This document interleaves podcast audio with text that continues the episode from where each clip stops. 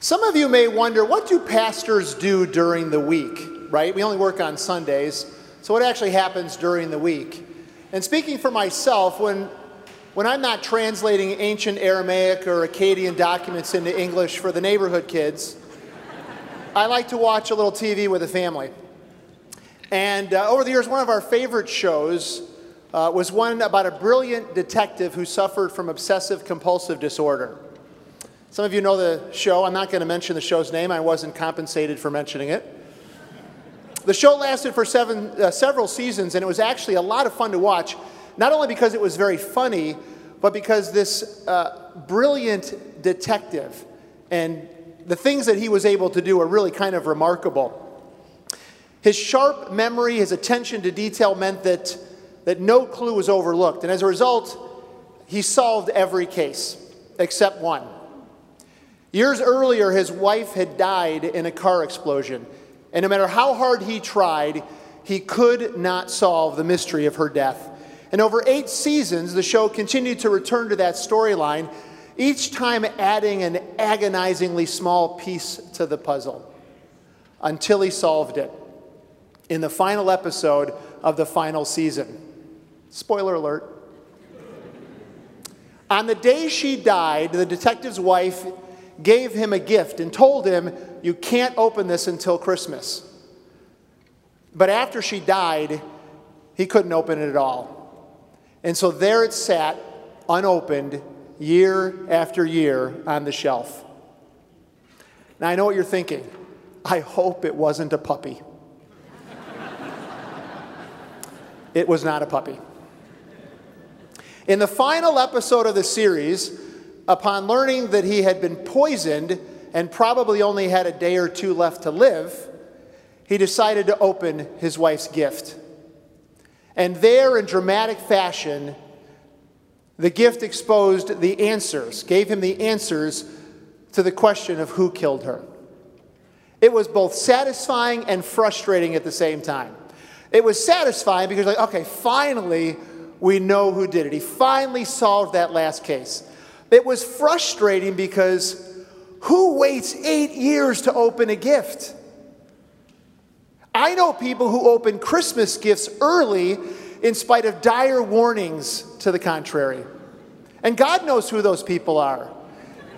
And He knows where they're seated in this sanctuary. Now, you're asking, where in the world does this fit into the Lord's Prayer? Well, I'm, I'm getting there. It actually does. The little gift that sits unopened for years on the shelf, the gift that holds the answers to our problems and to our questions, the gift that is so close to us at all times, for many of us, that is the gift of prayer. And I'm not saying that we never pray. I think it's very safe to say that all of us pray, at least a little. Even people who don't believe in the power of prayer actually pray. And I would even say that I, I think, objectively speaking, that I pray more now than I've ever prayed in my life. And yet, I think God is only opening my eyes more to see how little I actually do pray in comparison to how much I ought to pray or could pray. Many of us are more likely to say, Hey Siri, than Heavenly Father. Why is that? Why is it that prayer can be so difficult? Well, one of my seminary professors, I think, really helped me to understand why this is. He said, The essence of prayer, what prayer really boils down to, is dependence upon God. We go to Him with our need, with our requests, with our questions, and we lay ourselves out before Him and say, I can't do this on my own. So, prayer its core is dependence upon God. But sin, at its core, is independence from God. It's a running away from God. It's an unwillingness to submit to God.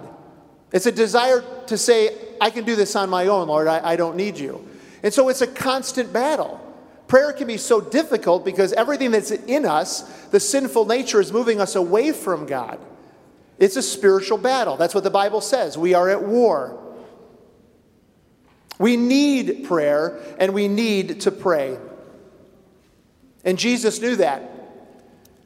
Jesus knew that, and he gave us this prayer, what we know as the Lord's Prayer or the, the prayer for the disciples. And it's a prayer, a pattern for prayer that mature and maturing Christians ought to pray. And in our passage this morning, Jesus teaches us to submit to God the Father and to ask for big things. Little things too, but here, big things. Big things that we need to ask God for. Things that we may not even realize that we need, but we do. And so, my hope and prayer this morning is that through this message, all of us will come to a greater understanding of how important prayer is and praying the things that Jesus commanded us to pray here. And prayer in our lives will never be like an unopened gift that sits on the shelf for years. Let's read the whole Lord's Prayer together. Our Father in heaven, hallowed be your name. Your kingdom come, your will be done on earth as it is in heaven. Give us this day our daily bread, and forgive us our debts as we have also forgiven our debtors. And lead us not into temptation, but deliver us from evil. Now, our passage this morning is only one of those verses, verse 10, which says, Your kingdom come, your will be done on earth as it is in heaven. There are only 14 words in this verse. Six of the words have only two letters. Did you catch that? Maybe not. That's the kind of research I put into this sermon. Now, some of you are thinking, hey, great, short verse. We're going to get out early. And I'm thinking to myself, you must be new to church. It doesn't work that way. Even though this is a short verse with a lot of short words in it, it is incredibly important for the Christian. And it's incredibly important for the world as well. But one problem I was reminded of this week when I was preparing the sermon is that short verses can actually be very difficult to outline for a sermon. So I gave up. Instead, I'd like to approach this passage by asking four questions. The first is what is prayer? The second, why pray? Third, what do these requests mean? And fourth, why does Jesus tell us to pray for these things? What is prayer? Why pray? What do these particular requests in verse 10 mean? And then why does Jesus want us to pray these things? So we begin with what is prayer? In one respect, prayer is pretty easy to define, right? A lot of people have said, well, prayer is just talking to God. Years ago, one of my brother, brothers was telling me that he overheard his daughter, his young daughter, pray when he put her to bed. And basically, what she did was just kind of walked God through her day. Well, God, we, I had breakfast this morning, and then mom had to get ready, and then we went to the zoo, and then we went to grandma's house, which was a lot of fun, and now I'm in bed. Amen. That was her prayer. And I think that's a fine prayer for a two or three year old. Those of us who are older, I think probably more is expected of us. One pastor defined prayer this way as intentionally transmitting a message to God. Sounds a little formal, doesn't it? But his point was an important one. He defined it that way because he was saying we actually communicate with God all the time, even when we're ignoring him. And so prayer, he said, was intentionally transmitting a message to God. So that's a sobering thought, I think, that even when we're ignoring God, we're actually communicating with Him. You know, the talking to God part always came easily for me. I like to talk. So that part of prayer was never really difficult for me. But the deeper meaning and purposes of prayer, I feel like I'm still working on. The Lord is continuing to, to help me understand the depth of prayer and its real meaning and what it means in my life and what God is offering me through this gift of prayer. I don't know that I would have admitted it to anyone, and maybe you haven't either, but uh, there are times when I've looked at prayer simply as a way to get things that I wanted, right? That prayer was just something that I needed to go to God because I couldn't get this myself. So I had to go to God and ask Him for these things. There was the 10 speed bike that I couldn't afford when I was little. There was that cute girl that wasn't going to like me apart from divine intervention. So I prayed for that. There was a test that there was no way that I was going to pass if preparation on my part was a requirement to pass. And so I brought that before the Lord. And also, of course, swift judgment on my enemies. Yeah, you've prayed that too. Have you ever come to the point where you thought prayer doesn't work? It just doesn't work because you've prayed for something, perhaps for a long time, perhaps something very important to you, and you didn't get it. Or you wanted to get rid of it and you still had it. But I want to encourage you this morning that prayer actually does work. It works very well. It works exactly the way God wants it to work. But you may just be missing the main point of it. You do realize that the creator of the universe can grant any prayer request that you make immediately if he wanted to. If the sovereign Lord of the universe hasn't said yes to your prayer, it's because he has something better for you, at least for now. I read this week a number of articles on prayer, and someone wrote something that I hadn't, uh, hadn't really considered before. God can answer your prayers in the following way yes, no, maybe, not yet, and I'm not telling you. Sometimes I think God does that, right? Well, I'm, I'm not, not going to tell you that. You have to wait till heaven. The, real, the, the, the key for us, though, is to realize that we are blessed when we submit to our Heavenly Father and when we submit to His will. That's the key for us. Because the disappointment or the pain of not getting the answer that we're seeking, sometimes for a long time, sometimes desperately, all we can do to resolve that is to say, The judge of all the earth shall deal justly. I have to submit myself to His good plan. And you know, I, I expect that many of you have experienced what I have over the years that my understanding of prayer, my experience of prayer, has become more and more focused on fellowship with my Heavenly Father, with communing with Him. It's an ongoing conversation where I'm praising Him and thanking Him and confessing my sins and bringing my requests and asking for His help. It's worship and listening and learning and loving. It's delighting in God's presence.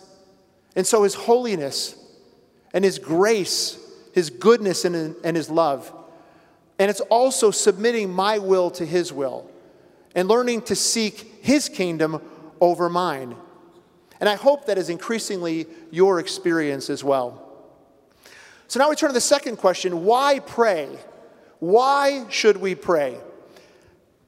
I think there's a lot of reasons to pray. I'm going to go through just four of them that I have found helpful. And the first is this prayer changes things.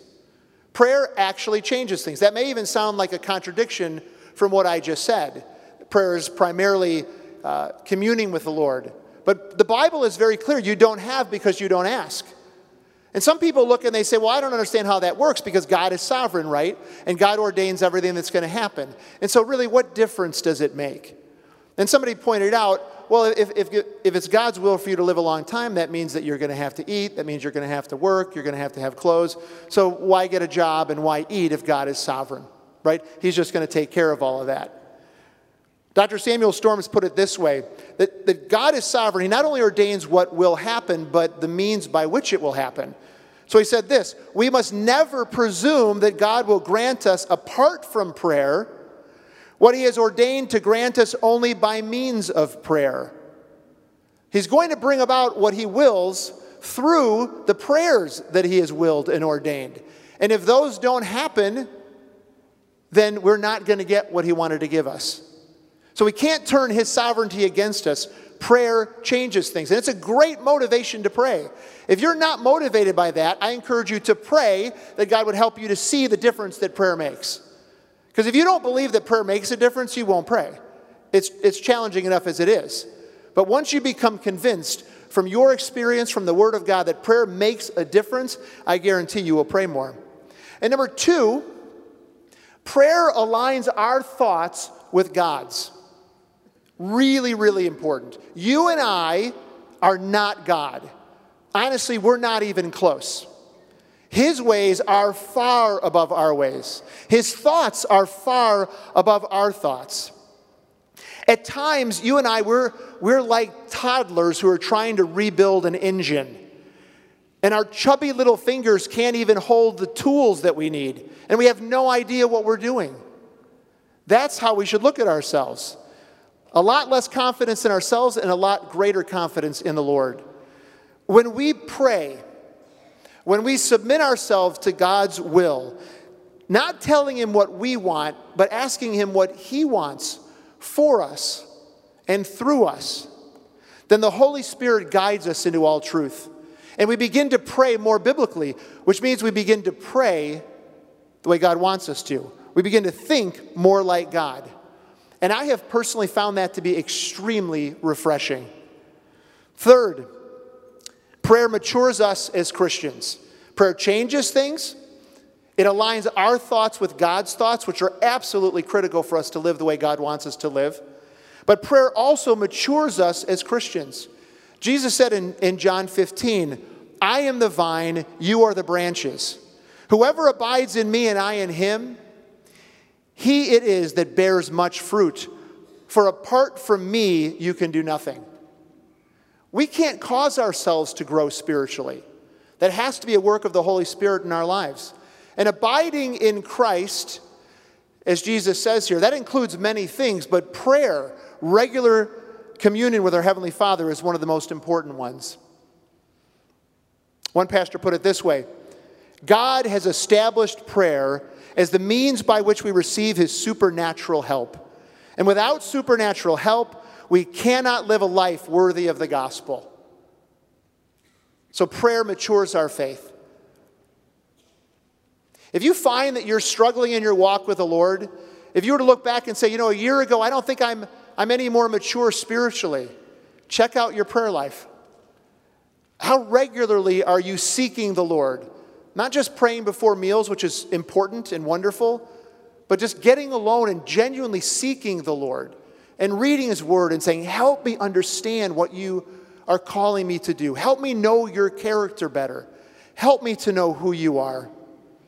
And then finally, the fourth reason that we pray is because it glorifies our Heavenly Father. Prayer glorifies God. By coming to Him with praise, with thanksgiving, with confession, and with our needs, with requests to help, we showcase God's glory.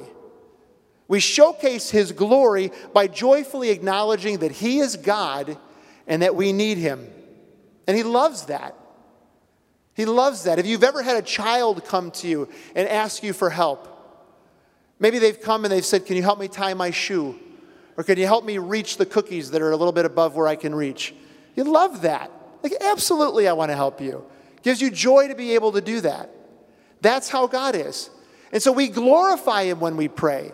When we go to Him, even with our needs, even with our complaints, and say, Lord, how long? When are you going to act? Help me. Help me to trust you more. We glorify God. So now, what do these particular requests mean? And really, there's two. There's two requests that Jesus gives us. The first one is this Your kingdom come, and then I put as in heaven. Because scholars believe that the as in heaven part doesn't just go with the your will be done on earth as it is in heaven, but really it's that your name be hallowed, your name be made holy on earth as it is in heaven. Your kingdom come on earth as it is in heaven. Your will be done on earth as it is in heaven. God's kingdom is his reign. It's his rule over every created thing. It's actually a, a, complicated biblical concept, but really it means that he is king over all kings and lord of all lords. All creation is his. And so we pray, Your kingdom come, not my kingdom come. And that is not a subtle distinction. We pray this because we live in a fallen and broken world where God is not honored, where his kingdom is hidden, it's not acknowledged. People do not submit to the reign and the rule of God, and we see evidence of that all the time. And so we are praying for that very thing. We live in the tension now between those parts of the kingdom of God that have come and those that are yet future. And so when we pray, your kingdom come, we're actually praying two different things. First, we're praying that more and more people will place their faith in Jesus Christ. And secondly, that God's kingdom will come in its fullness with Jesus' second coming. Those are the two things we're praying for. First, we're praying that more and more people will come to faith in Christ. Our prayer is that God's kingdom, his saving rule, his saving reign over the hearts of men and women will continue to expand until all of his people are saved. Warmth and witness, a map and a list. I truly hope those are familiar to you if you've been a part of Moody Church for the last year or so. It is our mission. It is our God given mission to see men and women who are far from God come to saving faith in Him. We want to make a difference in this neighborhood. If it's true that 95% of the people that are around this church don't know Jesus, that we want to reach them with the gospel. What God has done for us, we want to show them, expose them to, pray that they would be receptive to the gospel as well. I hope that you are an enthusiastic part of that mission. God wants all of us to be involved in it. And secondly, we pray your kingdom, when we pray your kingdom come, we are praying that God's kingdom will come in its fullness, which really begins with the return of Christ. That's what we're praying for. What the Christian wants more than anything else, because God has put it in our hearts, is for God to be glorified. Before people come to faith in Christ, especially if they're older, they can take the Lord's name in vain, they can hear the Lord's name taken in vain, and they don't think much of it. But once they've known Christ personally, they become very jealous to guard his name. It's far more important to them, it's far more serious for them. Knowing Jesus gives us a sensitivity to how his name is treated. It gives us a longing to know him better and to see him, a longing for his coming. And that's what Jesus' second coming will ultimately bring. It will bring a right to all wrongs through the righteous judgment of God. It will mean the defeat of our enemy and Jesus being revealed so that everyone, everyone will see him as he is, glorious and the Son of God. Read the book of Revelation. You see how it depicts Jesus when he comes back. And we know from the book of Philippians that every knee will bow, every tongue confess that Jesus is Lord. And don't you long for that in your heart? I long for that now. I long for that now for the people that I know and love. Amen. I want them to joyfully acknowledge the Lordship of Christ while there's still time. Not while, as I picture it, there's a hand on their head pressing them down to their knee to acknowledge who Jesus really is. So we are praying that God's word goes forth, that lost men and women come to faith in Christ. That should be our passion, that should be our joy. And even while we're praying this, we're asking the Lord, give me a hunger for the people that don't know you. Give me your heart for the lost people in my life. Use me to reach them. And we're also praying for the return of Christ, that God's kingdom, all of the horrible things going on in this world, will come to an end. We pray this for the glory of God and for the good of everyone that is around us. This world is so full of pain and suffering. We pray this for God's glory and the good of everyone we know. The second request is this Your will be done as it is in heaven. And again, note that we're praying that your will be done, not my will. Asking God to make his will done on earth as it is in heaven is obviously related to the first request that God's kingdom be expanded. What is the will of God? Well, simply put, it's what God ordains in the world, what he decrees to happen in the world, but also the righteous behavior that he requires of all of us. That, simply put, is the will of God. We tend to think of the will of God as the job and the spouse and the house that we're looking for. And those are, those are fine things. God has a will, God has a plan for those things. But the emphasis of God's word isn't on finding those things, but on seeking and submitting to the God who will meet all of our needs.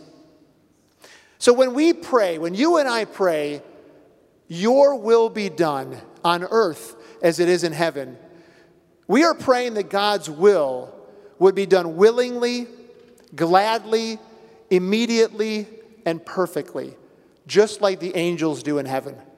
Can you imagine that? Imagine if that were true in our world now. God's will, willingly, gladly, immediately, and perfectly fulfilled. So here's the question I want to ask you this morning Where in your life are you not submitting to God's will? Where in your life are you saying, My will, not your will? And you know, we're not above that. None of us are above that. So ask the Holy Spirit are there areas in my life where what I'm really wanting is my will? I'm praying for my will. I don't want your will. And whatever it is that he reveals and says, This is my will, and it is different from yours, you can trust him. You can trust him that his will is better all of the time. Pursue that. So then, finally, what does Jesus tell us?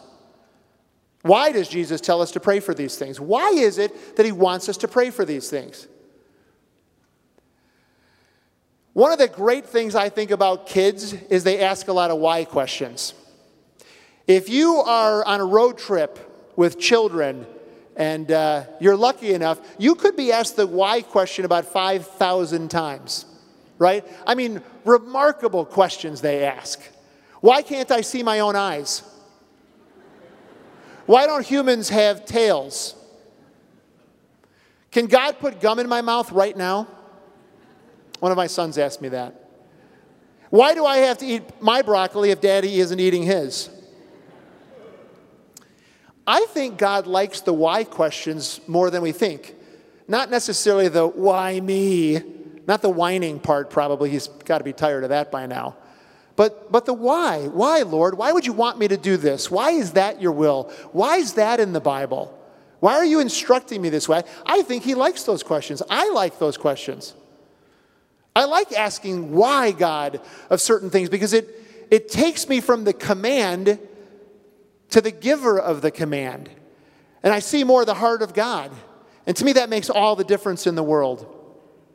So, why does Jesus want us to pray, Your kingdom come, Your will be done on earth as it is in heaven? I think there are probably dozens of good answers to that question. We're going to just take time for three.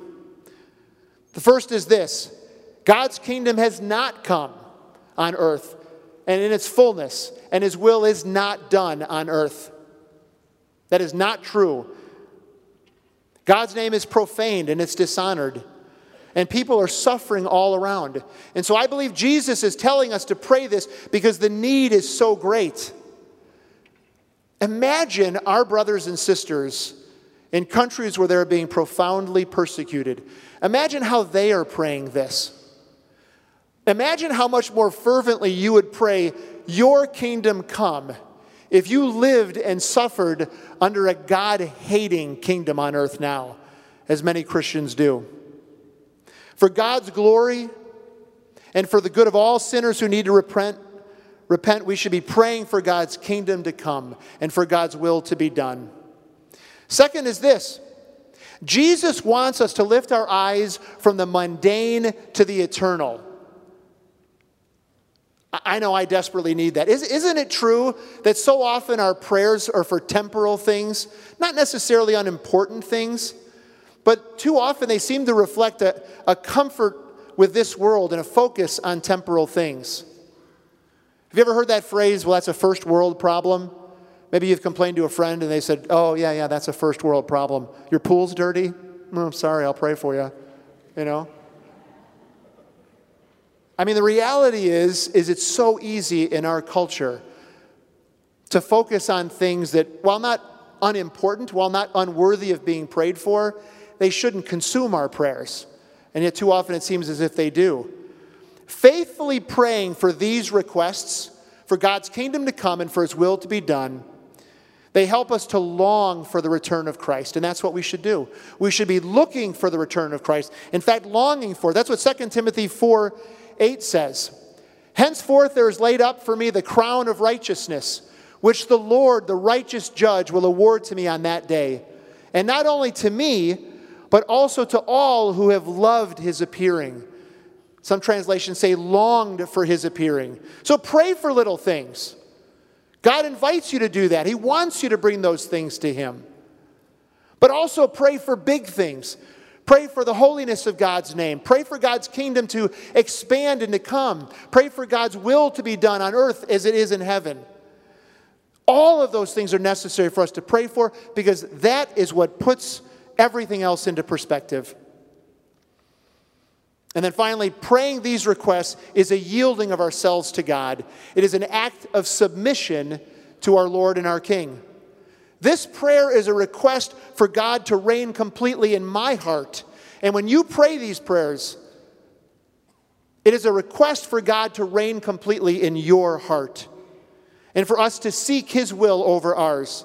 Then I can tell you that in more than 25 years of ministry, I have found only two reasons why Christians do not find the will of God. The first is that there's some sin in their lives that they are cherishing.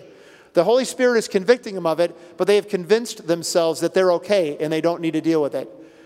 And the reality is, it's very difficult to hear from God if you're ignoring Him. The second thing is that they really don't want God's will. They have figured out what it is they want. They don't know whether or not it's God's will. That doesn't really play into it, that's not as important to them. And so they ask God to bless it, but if He won't, they're still going to pursue it. I mean, God's will is not difficult to find. It's not like finding a needle in a haystack where God throws it in and goes, good luck finding that. He wants us to walk joyfully in His will. You will find His will if you seek Him. No doubt.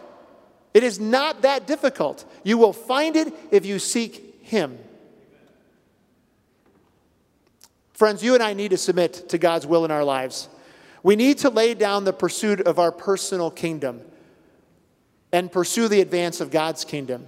And we need to lay down our will for God's will.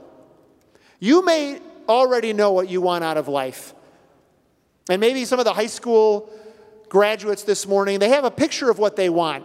And even those that are older, they say, Lord, do I want a well paying job with a perfect spouse and a large house with an amazing, with amazing landscaping? You know I do. I think I've been pretty clear about that. I've been praying about that for years. But Lord, help me. Help me to want your will over mine. If your will, if you glorify yourself in my life and I get none of those things, help me to embrace that with joy. That is not easy, and I'm not pretending that it's easy. But Jesus showed us the way. Before the horrors of the cross, he prayed to his father, Take this cup, but not my will be done, your will be done. Can you imagine that? God will not ask us to go through anything more difficult than that. So, whatever it is that you want that may not be God's will, can, I just, I, I want to convince you, you do not want what God is not giving you. You do not want what God is not giving you. Do not take what he is not giving you. It will only bring you sorrow. It is not from him, it is from the enemy. One of the most gracious, necessary, and powerful gifts from God is the gift of prayer. Prayer is a gift that enables us to experience the abundant life that Jesus came to give us. But if it's on the shelf like an unopened gift, year after year, not experiencing the fullness of it, it does us little good. This prayer is a prayer for the world that God's kingdom would come, that his will would be done on earth as it is in heaven. It is a prayer for the world, but it is also a prayer for our lives. It's a prayer for our homes. And I want you to picture a home, your home. Picture your home as a place where God reigns as he reigns in heaven, and where God's will is done as it is in heaven. And you maybe don't live alone. You can't control all of that. But to the extent that you submit and seek God's kingdom and you pursue His will over yours, you bring that much more joy and peace to your home. Picture that. It's amazing, is what God wants to give us. In your life and in your home, God's will done willingly, gladly, immediately and perfectly. Father, make it so. In a moment, I'm going to pray. But I want to give you a minute before I pray just to pray this prayer. Father, may your kingdom come. May your will be done on earth as it is in heaven, beginning in my heart. We need that. We need to sincerely pray that, even if we're praying that and saying, Help me want it. Help me want it more than I do right now. But Father, that's what I need. And if you don't know Jesus this morning, if you're not a follower of Christ, make that your prayer. God, I want to know the truth. Reveal it to me. Let's pray.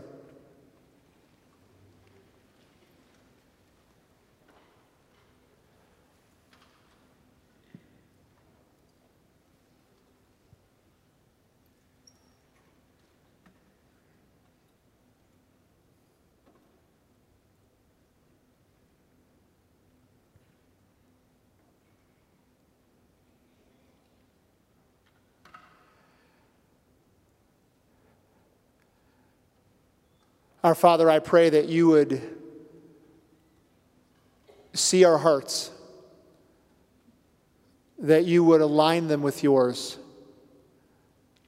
That as we pray, Your kingdom come, Your will be done on earth as it is in heaven, in my life as it is in heaven. That you will do whatever needs to be done to make that a reality. It is the desperate need of our lives and for those around us. It is for your glory to show how glorious and majestic you are. Father, do that in us, we pray, in the name of your precious Son, who made it all possible through his sacrifice. Amen.